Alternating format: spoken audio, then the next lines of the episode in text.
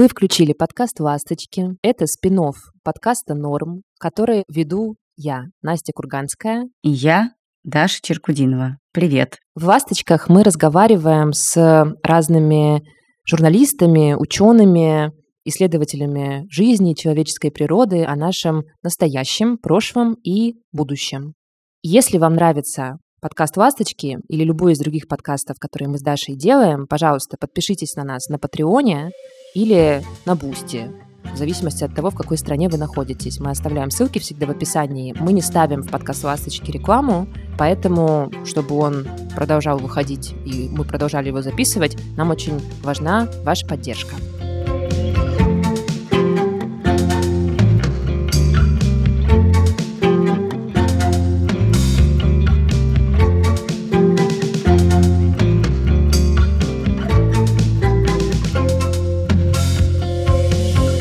Нас в гостях сегодня журналистка Рита Логинова. Она наша добрая приятельница и женщина, и журналистка, которой лично я восхищаюсь, восхищаюсь ее работой, ее жизнью, ее самоотверженностью, тем, как она много всего успевает и много всего делает, и какому огромному количеству людей она помогает. Сейчас Рита работает в издании «Верстка». Раньше она писала тексты для проекта «Такие дела» и работала в сибирском издании «Тайга-инфо». Она сибирячка, она из Сибири, она очень хорошо разбирается в том, как обстоят дела в этом регионе и писала очень много для разных федеральных СМИ. И в фокусе ее интереса всегда были люди с их проблемами, страданиями, тяготами. Она много писала о женской повестке, социальной повестке. В общем, на все сложные темы Рита писала много текстов. Еще Рита занимается активизмом. Она вместе с разными НКО много лет помогает людям живущим с ВИЧ. Ритин муж, Сергей Ульянов, в 2020 году стал героем фильма Юрия Дудя про эпидемию ВИЧ в России. И Рита в этом фильме тоже была. Она рассказывала о том, каково это стать партнершей ВИЧ-положительного человека. Еще наша героиня делает подкаст «Одни плюсы» о людях, живущих с ВИЧ. Значительную часть 2022 года и начала 2023 Рита оставалась в России, в Новосибирске, работала там и помогала людям. Нам хотелось спросить у Риты про ее жизнь в Новосибирске, поговорить с ней об активизме, о том, как изменилась ее работа после выхода фильма Юрия Дудя и о героях ее статей и подкастов. Рита, привет. Спасибо тебе большое, что ты к нам сегодня пришла. Мы хотели с тобой поговорить, естественно, про твою работу и журналистскую, и активистскую, и волонтерскую, и всякую остальную, и про то, как ты вообще себя чувствуешь, и как ты сейчас поживаешь, где ты находишь силы и все прочее. И первый такой вопрос, наверное, обычный в текущей ситуации. Как твои дела, где ты находишься и как ты с этим живешь? Я нахожусь, честно говоря, в ах, как и все мы, наверное. У меня персонально он состоит в том, что я сейчас в Праге, я совсем недавно приехала, угу. и это был незапланированный выезд из России, где я в общем, всю жизнь жила и работала. И вообще к 35 годам, кстати, поняла, что вот я живу в Новосибирске, и в целом, кажется, я на своем месте. Ну, то есть меня перестало как-то терзать, что я в Москву не уехала или там больше никуда. И я как-то решила для себя, что вот я как бы тут, я тут полезна, у меня тут как бы жизнь, она вполне себе наладилась. Но есть некоторые особенности, связанные, в принципе, с бытованием в России. Но как бы зато я, в общем, ок. А тут вот все вот это началось. И последний год я продолжала работать в России, заниматься всем тем, чем я привыкла и любила заниматься, а вот тут внезапно жизнь так повернулась, что надо было свалить. Угу. Из соображений безопасности, и вот я в Праге. А что значит надо было свалить из соображений безопасности? Как сказать? С одной стороны, мне, как журналисту, всегда казалось, что я довольно вегетарианскими темами занимаюсь. Да? Мне очень сильно интересно, как люди живут, что составляет причину их страданий и мучений, и как можно эти страдания и мучения уменьшить. И все мои там сторителлинги, они были вокруг вот этого всего глобально. Я, в отличие от, не знаю, журналистов, расследователей или тех, кто очень много пишет про то, как война идет, мне кажется, в меньшей степени была под угрозой разнообразных посадок. Но если посмотреть на новые составы всех этих замечательных статей уголовных и о госизмене, такое впечатление, что тоже, знаешь, набирается. Ну, то есть, условно говоря, вот у меня вышел текст на верстке недавно про то, как люди побывавшие на фронте, мобилизованные, профессиональные военные, возвращаются домой в отпуска, и как они там их проводят. И с одной стороны, вроде опять это все драма, отношения, там социальные какие-то проблемы, а с другой стороны, как будто бы это сбор информации о моральном состоянии российской армии. И хоба. И это уже как будто бы состав. Я не хочу заранее там, да, на себя ничего навешивать. Благо, нет ни уголовок, ни каких-то новых административных дел на меня. Но могут быть. Поэтому угу. я там, где я сейчас нахожусь. А ты уже, кажется, не первый раз покидаешь Россию. Ты уже уезжала и возвращалась, правильно я помню? Да, я уезжала. Это вообще была смешная история про то, что я поехала в отпуск, из отпуска не сразу вернулась. Тоже по причине некоторой нервозности. Но я вернулась, мне нужно было выйти замуж угу. в Новосибирске и вообще как-то подсобраться, придумать план. Я его придумала, и мне даже казалось, что я по нему действую. То есть я собиралась уезжать уже по-настоящему. Угу. Но вот пришлось немножко ускориться. Остальных сейчас жду здесь. Поздравляем тебя с замужеством. Спасибо, девочки. Скажи, пожалуйста, как сейчас устроена твоя работа? Чем ты сейчас занимаешься? Ты пишешь тексты для верстки, и, насколько я понимаю, не только для нее.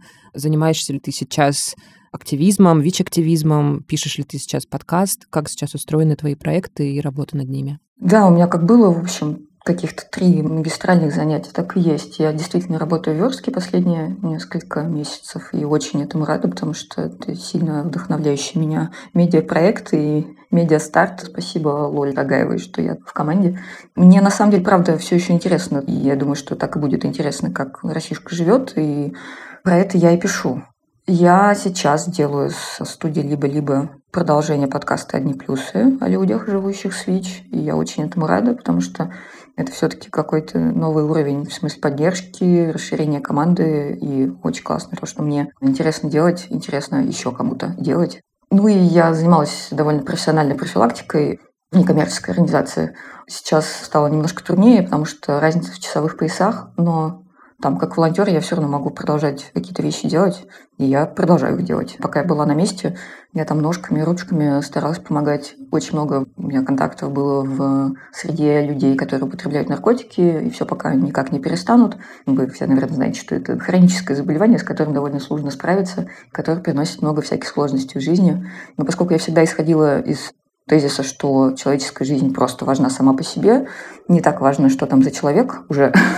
Мне было важно помогать там, таскать по врачам, помогать доставать какие-то лекарства, устраивать там в больнице, доводить за ручку до центра СПИДа. Мы все тоже большой командой делали удачно. Вот сейчас я дистанционно, но немножко тоже продолжаю. Угу. Вот в чем состоит вся моя сейчас профессиональная история. Писать тексты кому-то еще категорически уже не удается. Ну, просто совсем никогда не лезет. Тут и так, в общем, с утра встаешь и вперед. А какой у тебя вообще вот этот набор запрещенных и заблокированных СМИ, с которыми ты сотрудничала и продолжаешь сотрудничать? Ну, вот, опять же, верстка, она не запрещенная, заблокирована только. Тайгу инфо, допустим, которую я считаю вообще родиной своих всех журналистских навыков, редакции, которая меня воспитала и вырастила, ее тоже заблокировали, но я довольно давно ничего не пишу им такие дела, слава богу, живы-здоровы, тьфу-тьфу, ну, то есть даже без блока. Угу. А в принципе-то я много где публиковалась, да, и на самом деле большинство из этих медиа сейчас уже без VPN не откроешь. Ну, в русской службе BBC у меня когда-то что-то выходило, в медиазоне было. Угу. Это, кстати, к вопросу о том, почему я в какой-то момент подумала, что мне не обязательно никуда ехать, и можно все, что я люблю, хочу и умею делать, угу. делать, находясь в Новосибирске. Потому что журналистов, которые там чуть лучше понимают про регион, ну, они как-то на вес золота, что ли, были и можно было писать для федеральных проектов, получать, не знаю, московские гонорары и при этом быть ценной именно своей какой-то экспертизой по Сибири. Ну, сейчас уже что? Ну да. Сейчас уже что? Тебе тяжело было уезжать? Потому что вот ты рассказываешь, и я слышу, что с одной стороны ты сейчас не занимаешься прямо вот какой-то вот ручной физической помощью людям, та, которой ты занималась раньше, а занимаешься ее дистанционно. А с другой стороны, ты покинула место, в котором ты долго находилась, и где ты чувствовала себя дома, и экспертиза которого, как ты говоришь, с тобой действительно была. И вот сейчас ты оставила какую-то эту часть своей идентичности, это место, и что ты чувствуешь в этой связи, как тебе вообще с этим? Я пока даже не могу ответить на вопрос, как я себя чувствую, потому что такое впечатление, что я себя не чувствую никак. Ну, то есть есть некоторый набор задач, которые нужно решить да, на новом месте. И я пока не то чтобы слишком успешно продвинулась в этом деле. И вообще хвалю себя за каждую мелочь. Типа, вот я смогла оформить проездной, а вот я там добралась до какой-то точки и не потерялась. Mm-hmm. Ну, благо в Праге это не так сложно сделать. Она очень для людей, кажется. А каких-то больших эмоций просто вот, ну, нет. И со мной довольно часто такое бывает. Я, если понимаю, что происходит пиздец, и по этому поводу вообще положено много всего чувствовать, я думаю, так, так, так, так, так, давай потом. Сейчас мы не будем в это углубляться, это вообще нам не помогает сейчас ни жить, ни работать. И все время пытаюсь это все откладывать. Это пару раз в жизни сыграло со мной злую шутку, потому что если долго вот это чувствование все откладывать, оно потом все равно придет. И ты окажешься в полной жопе и вообще на очень глубоком дне. Со мной такое тоже было. Ну, вот сейчас пока я относительно ровно. Если не считать того, что периодически звонит младший по видеосвязи и спрашивает, мам, ты где? А когда ты приедешь? Мне это пару раз выносило, конечно. Но я знаю, что мы довольно скоро увидимся, поэтому это выносимая штука. А сколько ему сейчас уже лет? Четыре года. Еще же есть 12-летний. Короче, люблю детей своих. Очень сочувствую им, что досталась такая мать, которая постоянно то срачка, то болячка, связанная не то чтобы с какой-то ее частной жизнью, а с общественно-политической. Но с 12-летним мы, кстати, это более-менее проговариваем. Я ему так говорю, блин, Колян, сорян, такая мать тебе досталась, надеюсь, ты с пониманием. Он такой, да, да, я все понял. Младший еще не такой разумный. Его можно еще, не знаю, киндер-сюрпризом подкупить и пообещать, что все будет хорошо. Даже, может, поверит. Они смогут тебе приехать? Я надеюсь, что да. Надеюсь, что здесь все решится.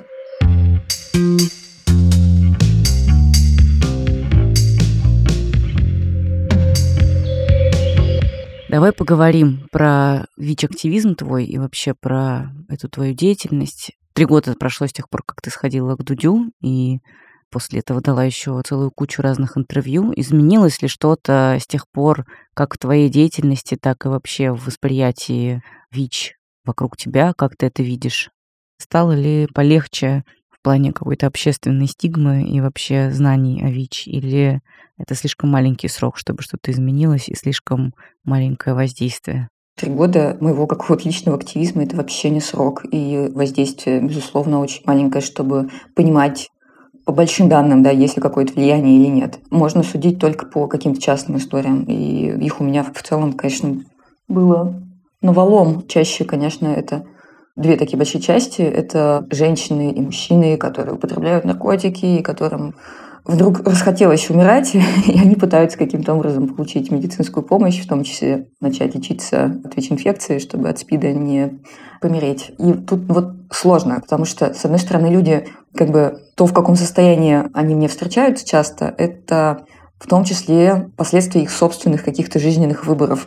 Uh-huh. ну, например, узнали они о том, что они ВИЧ-положительные лет 10 назад, да, ничего с этим особенно не сделали. Или сделали, но недостаточно. И тут вот спустя 10 лет у человека там уже туберкулез, он еле ноги ходит, он еще под следствием, и каким-то образом он хочет начать лечиться уже наконец-то. При этом ему прям дико сложно это сделать, потому что он живет в отдаленном месте Новосибирской области, у него нет денег, чтобы приехать в поликлинику, у него подписка о невыезде, которую ему следак сделал. И он как бы боится, что если он куда-то поедет, даже если деньги найдет, то его хлопнут и вообще быстрее посадят. При этом ему ну, сильно очень надо. И начинаешь там, звонить знакомым, спрашивать, слушайте, может быть, он в районной больнице, может сдать анализы, они их там отправят в центр СПИДа, и ему там дистанционно назначат терапию, и ему туда его привезут.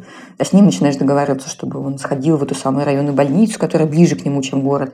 Говоришь ему, когда, куда, в какой кабинет, во сколько. На следующий день после того, как он должен был сходить, пишешь, а он говорит, нет, я не сходил. У меня был суд, например. Mm. Думаешь, твою мать. Ну, то есть, кому из нас помирать не хочется, тебе или мне? Угу. Но это все в долгую игра, потому что, опять же, если здоровье позволяет какие-то оставшиеся ресурсы, то люди, почуяв смертушку, все-таки предпринимают какие-то усилия и доходят. Вот этот конкретно дошел, анализы сдал, например. Я точно знаю mm-hmm. и надеюсь, что ему назначат таблетки, он их начнет пить и прямо сейчас не помрет. Я ничего не знаю, как у него с семьей, его вообще ждет ли и ценит кто-то, нужен ли он кому-то в этой жизни.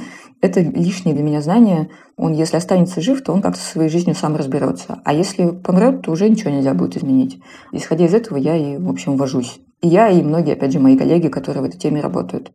Вторая история – это девушки. Я помню, последний раз мне прям позвонили, потому что я свой телефон раздавала еще направо и налево. Угу. Мне позвонил в WhatsApp неизвестный номер, и оказалось, что это женщина, которая в одном из регионов вдруг вот подумала, что она ВИЧ-положительная, например, потому что у нее был какой-то такой партнер подозрительный на ее взгляд. И это был какой-то бесконечный вообще диалог, больше, чем на полчаса. Я пыталась ее тревожность снизить, хотя, может быть, это лишнее, потому что то там было очень много такой спидофобии махровой, да, ну то есть мы еще анализы не сдали, мы еще не знаем результатов, или даже в ее случае знаем, но они отрицательные, но все равно накручиваем себя, что вот так и так обязательно ВИЧ-положительное, как же я потом буду жить, а с детьми как работать, вот это все. Э, я знаю, что многие мои коллеги к таким клиентам и к таким кейсам, где явно больше какой-то необоснованной тревоги, чем обоснованные, относятся не очень хорошо, потому что тут хрен успокоишь, грубо говоря. Ну, то есть человек уже как бы на нервах, у него много прямо тяжелые тревоги, которые к психиатру бы отнести, mm-hmm. да, но он, может быть, не готов. И он никак с ней справиться не может, кроме как рассказывать про то, что он думает и переживает. И слушать это, это вот, с одной стороны, утомительно, с другой стороны, вот у меня прям тогда были свободные полчаса. И, может быть, девушке полегчало. Угу. А есть такие, кто ну, уже точно знает, что или они сами ВИЧ-положительные, или они живут в дискордантном паре информации у них почему-то недостаточно, что меня искренне удивляет, потому что мне кажется, что вот 23-й год и какой-то базовый, очень простой информации о том, что такое ВИЧ, как с ним жить, ее, ну вот прям много. Но люди все еще, конечно, когда напрямую сталкиваются, часто пугаются сильно и не в состоянии как-то представить свою дальнейшую жизнь. И тут вот я ну, только рада, если пара сообщений от меня или, не знаю, письмо по имейлу, на имейл тоже почему-то пишут, могут кому-то качество жизни поднять. Потому что в целом я очень сильно радуюсь, когда людям становится чуть лучше, чем было. И если я в этом непосредственно участвую, то это же замечательно. Это же не просто ты текст выпустил там, на следующий день уже забыл, новый пишешь, а тут как будто бы чуть-чуть ощутимее влияние. Ну и пока в целом, даже в том месте, где я нахожусь, из тех позиций, в которых я сейчас оказалась, в принципе, это можно продолжать делать. Да? Все там контакты мои на месте, найти меня, написать мне, в принципе, кто угодно может. И в основном это люди ну, с какими-то запросами по теме, что называется, uh-huh. неадекватного там какого-то хейта или чего-то еще я вообще давно уже особенно не встречала. Вот. А что касается ВИЧа и консультации, это все время какие-то очень ну, понятные вопросы, которые много у кого возникают. Ну, раз уж я что-то тут знаю в этой теме, то что бы мне не сказать? Ты же гораздо больше, чем три года занимаешься этим активизмом. Сколько ты уже лет в нем? Я влетела в конце 15 года, кажется, в эту всю историю. Ну вот как-то влачу дальше существования связанные с ней. Почти 7 лет. Но ты видишь какие-то подвижки в плане, становятся ли люди более образованными именно в плане каких-то знаний о ВИЧ? Становится ли больше информации? Становятся ли люди как-то осознаннее или нет? По моему информационному пузырю, кажется, стали. Ну, то есть и я, и там многие коллеги приложили к этому массу усилий, чтобы у людей там моего круга общения и похожих на них людей информация о ВИЧ как-то укоренилась уже, да. Вот. А если дальше выходить, то я не уверена, что такое влияние вообще оказано и что его сейчас можно посчитать. Мне кажется, это дело больших исследований и опросов, смотреть, насколько современное общество осведомлено и более осведомлено, чем несколько лет назад о ВИЧ, и как изменяется отношение там, и стигма и все такое. Я таких исследований не знаю, их, кажется, в ближайшее время проводить не будут, потому что в России все больше другим заняты. Иногда есть какие-то совершенно потрясающие истории, которые выливаются из этого активизма, из фильма Дудя.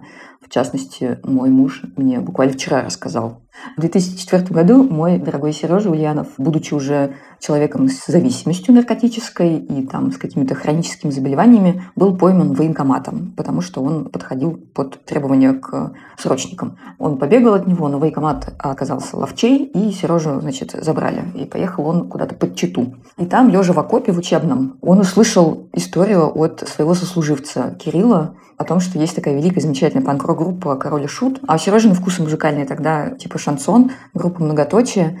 Гитары у них нет, музыкальных инструментов никаких нет, поэтому он просто ему там как-то пропевает вслух песни, значит, про то, что мужики ели мясо и всякое такое. Все, здесь пауза, значит, проходит много лет, 2023 Кинопоиск выпускает одноименный сериал. Сергей его смотрит, ему очень нравится сериал, но не очень нравится все еще творчество этой музыкальной группы. И он решает найти этого сослуживца Кирилла в социальных сетях. Находит его. Через день этот Кирилл ему звонит. Кирилл оказывается очень таким пожившим, оплывшим человеком, не очень хорошо выглядящим, который во Владивостоке чинит корабли, но на самом деле, вообще-то, он пару месяцев как с передовой вернулся, потому что завербовался к вагнеровцам. И вот сейчас он немножко еще подлечится после пулевого ранения и снова туда поедет. А еще, говорит Кирилл, Серый, спасибо тебе за Дудя. Вообще большой респект, потому что у меня тоже ВИЧ-инфекция. Мне как-то вот очень помогло, что я тебя там увидел. Такая кода. Ну, то есть совершенно очень разные люди из очень разных каких-то социальных страт, прости господи. Угу. Тогда это кино посмотрели и какую-то часть, наверное, ну, пользы подчеркнули. Другое дело, что вот он жив-здоров на терапии и зачем-то воюет. А вот здесь у меня нет ответа на вопрос, конечно. Потрясающая история. Да, даже не знаю, она какая-то, ну, грустная, наверное, скорее, да. Но я вообще в ужасе, конечно. И таких историй у Сережи много. Я, кстати, вот поэтому еще люблю эту часть своей жизни, связанную с активизмом, с общением с людьми, которых непосредственно касается эпидемия ВИЧ-инфекции или которые в группе риска, что называется, да, потому что я очень условно интеллигентный человек, всю жизнь росла, да, там у меня там высшее образование, какие-то хорошие школы были, были нехорошие, но тем не менее.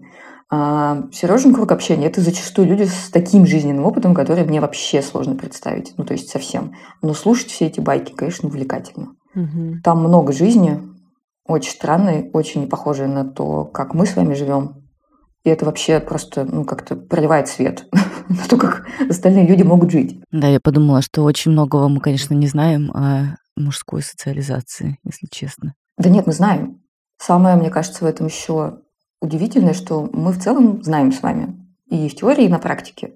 И даже понятно, как и что нужно делать с тем, чтобы мужская гендерная социализация не выращивала потом людей, которые бодро идут в ЧВК Вагнера или совсем никак не бегают от мобилизации, да, у которых представление о чести, долге, совести более какое-то приближенное к, не знаю, к жизни и к своим интересам, и к интересам своих детей, чем то, что пропаганда в уши льет. Ну вот мы с вами знаем, и много кто еще знает, а сделать мы с этим пока ничего не можем. Это большая беда. Я вот на своих детях, может быть, отработаю все эти интересы, но не знаю, что из них вырастет. Главное, чтобы на войну не пошли.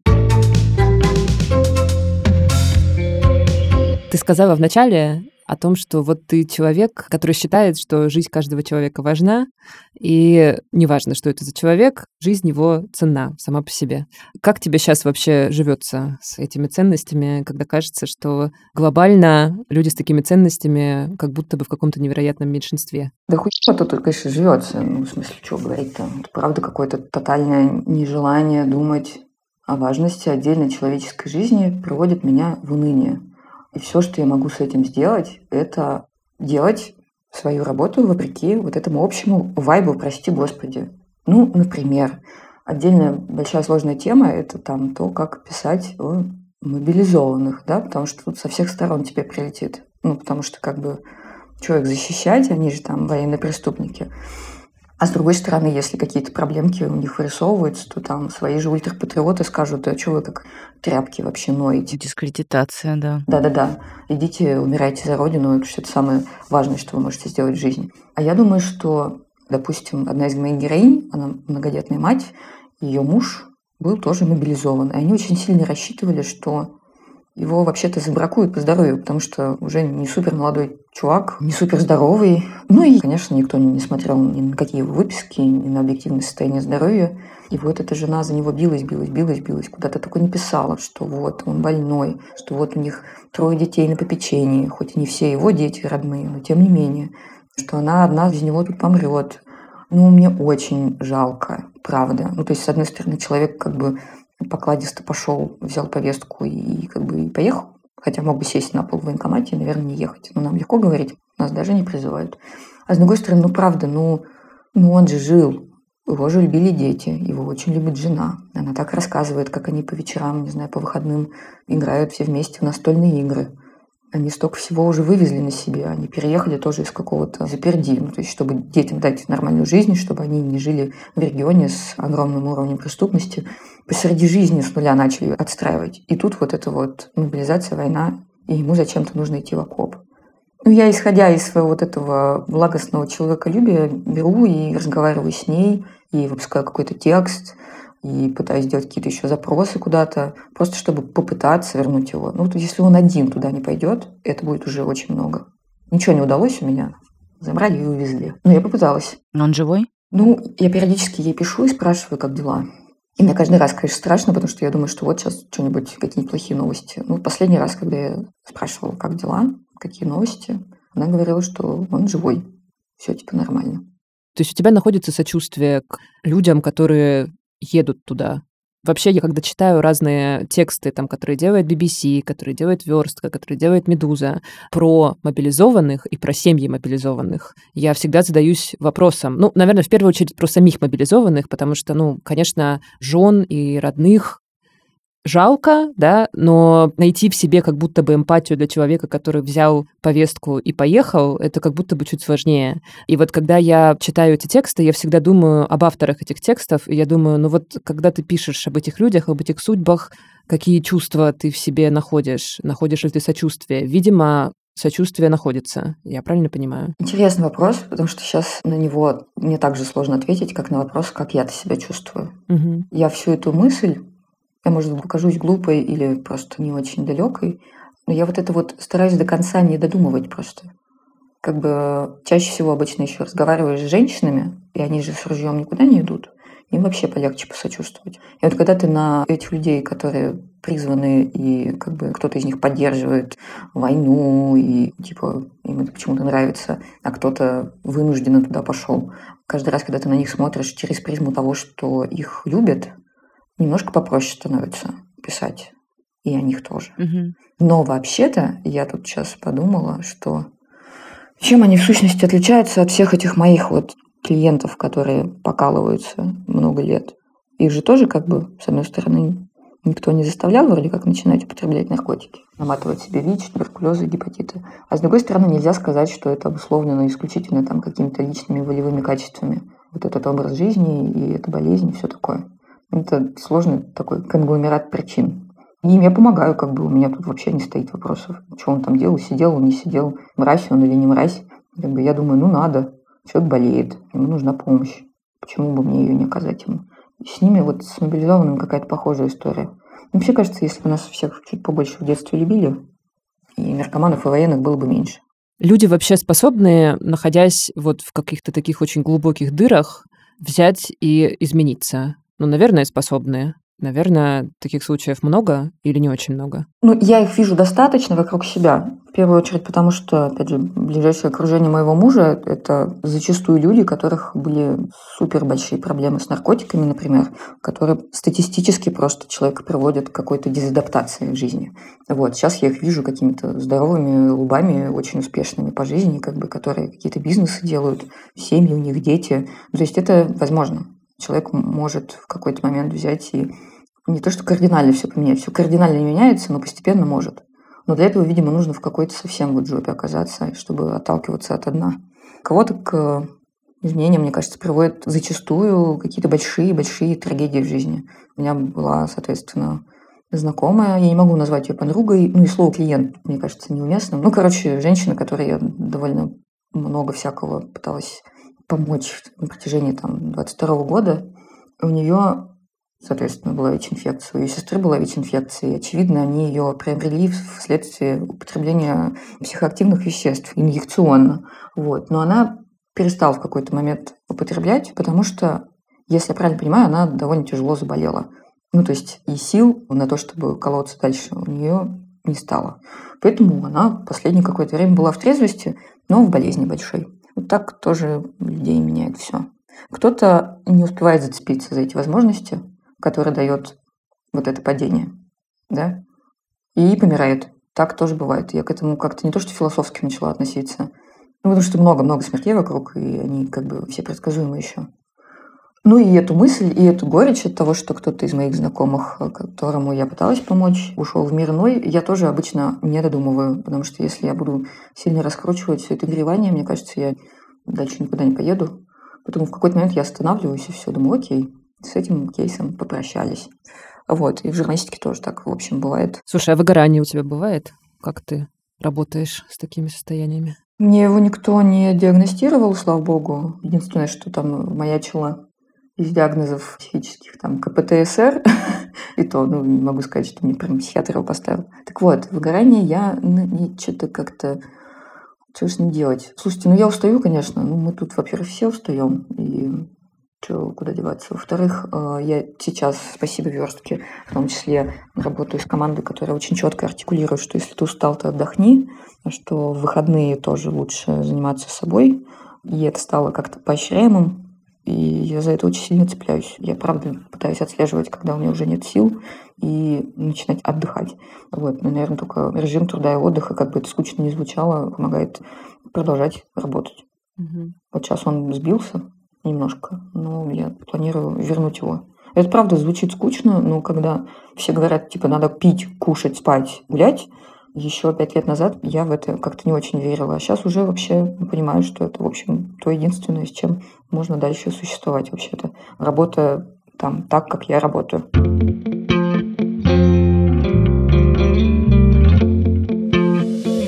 Рита, можно я тебя поспрашиваю еще про то, как устроена твоя помощь нуждающимся в твоей помощи с технической точки зрения? Ведь, наверное, ты не на свои деньги покупаешь терапию, а как-то это действует все через фонд. Участвует ли как-то государство в помощи ВИЧ-инфицированным, наше, российское?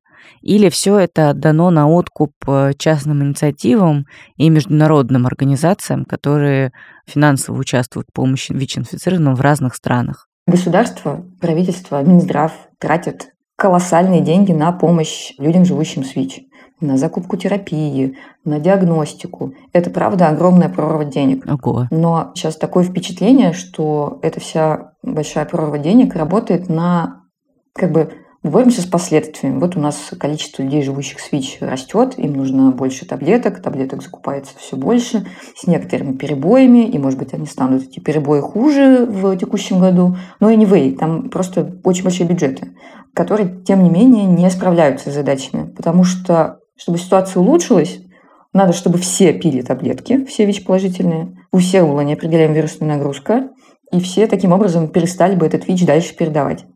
Кроме того, нужно, чтобы примерно каждый первый человек был в курсе того, как передается ВИЧ-инфекция, имел в рукаве навыки профилактические, то есть умел, не знаю, надевать презерватив, как минимум. А для тех групп, которые имеют больше рисков, например, потребители наркотиков, было бы классно, если бы у каждого из них кто пока не может перестать употреблять, были бы доступны чистые шприцы. Ну, потому что только так можно предотвратить передачу, когда вы по кругу колитесь все. Что еще? Важно, чтобы люди просто меньше страха испытывали ко всему, что связано с ВИЧ-инфекцией. Потому что когда люди боятся, они либо отмахиваются от ценной важной информации, либо какие-то неправильные решения принимают относительно своего собственного здоровья. Например, узнают, что они ВИЧ-положительные и думают, это какая-то фигня, такого не может быть, и живут дальше, ничего не делая с этой информацией. Поскольку в должном объеме всего этого в России не делается, мы имеем то, что имеем. Конечно, у нас все еще работают несколько классных, потрясающих некоммерческих организаций, которые прекрасно понимают, что нужно сделать и что нужно делать у себя на месте, чтобы ВИЧа было ну, меньше в перспективе. И у меня, может быть, оптика немножко, опять же, запотевшая. Мне кажется, что этих людей много, и этих организаций много. Но на самом деле, во-первых, не очень много, во-вторых, ресурсов у них тоже, несмотря на то, что не знаю, какие-нибудь пропагандистские каналы периодически публикуют про то, что ну, тут вот у нас глобальный фонд, не знаю, деньги фонда Элтона Джона, на них все пытаются растлить российскую молодежь. Рокфеллеры опять полезли со своими бабками. Да-да-да. На самом деле, ну, просто этих денег не очень все-таки много. Поэтому можно сколько угодно там увеличивать бюджет на закупку терапии, но если какие-то сопоставимые цифры не тратить на профилактику, нормальную, да, не такую, что обручальное кольцо вас защитит от ВИЧ-инфекции, ничего не поменяется, что люди будут снова и снова и снова инфицироваться. И это бесконечное все такое. И это грустно. Я вот как могу пытаюсь что-то сдвинуть, но там мои частные усилия, их, конечно, недостаточно. Понятно, что таких частных усилий много по всей стране, но тоже недостаточно. Вот такие вот пироги. Поэтому пока люди будут бояться своего собственного ВИЧ-статуса, пока люди будут бояться узнавать свой ВИЧ-статус, пока не будет нормальной профилактики, пока не будет открытого, откровенного разговора с людьми, вступающими в какой-то возраст сексуальной активности, о том, как защищаться от э, всяких венерических заболеваний и ВИЧа, мы, к сожалению, эту корову не продадим. Какой у тебя план на ближайшее время? И как ты видишь себе какое-то, может быть, чуть более отдаленное будущее? Мне очень хочется не растерять, не знаю, какой-то интерес и любовь в широком смысле к тому, что меня окружает. Хочется не угореть, сохранить какую-то ясность ума всей этой оживленной обстановке и личных переменах хочется продолжать писать, хочется публиковать верстки, истории о том, как люди справляются с большой бедой, которая всех нас настигла. А большой беды будет еще много, к сожалению. И если и когда война закончится, она не закончится для тех, кто с нее вернется, и для их семей. Хочется продолжать как-то помогать людям, затронутых эпидемией ВИЧ в России. Ну и раз я больше не могу привести таблетки из центра СПИД тому, кому они нужны, то нужно, видимо, больше и лучше рассказывать про это все своей аудитории, которая у меня, кажется, какая-никакая есть. Хочется сделать третий сезон «Одних плюсов». Он будет посвящен тому, как еще в позднем Советском Союзе вокруг эпидемии ВИЧ начала складываться стена из лжи, дезинформации и мифов, и тому, почему эта стена до сих пор стоит. Может быть, удастся по кирпичикам ее разобрать еще на нашей жизни. И мне кажется, подкаст в этом смысле какое-то свое влияние окажет. Еще очень хочется побыть хоть немножко счастливой вместе со своей семьей, своими прекрасными детьми. И хочется не растерять связь со своими близкими, с которыми нас теперь разделяет много километров. Вот такие задачи на ближайший, я не знаю, год. Это был подкаст «Ласточки». Пожалуйста, подписывайтесь на нас, делитесь нашим эпизодом в соцсетях, если он вам понравился. Ставьте нам оценки в том приложении, где вы сейчас его послушали. Мы бы очень хотели, чтобы о нашем подкасте узнало побольше людей. Мы вернемся через две недели. Меня зовут Настя Курганская. Меня зовут Даша Черкудинова. Большое спасибо, что были с нами и послушали этот разговор. Пока. Пока. thank you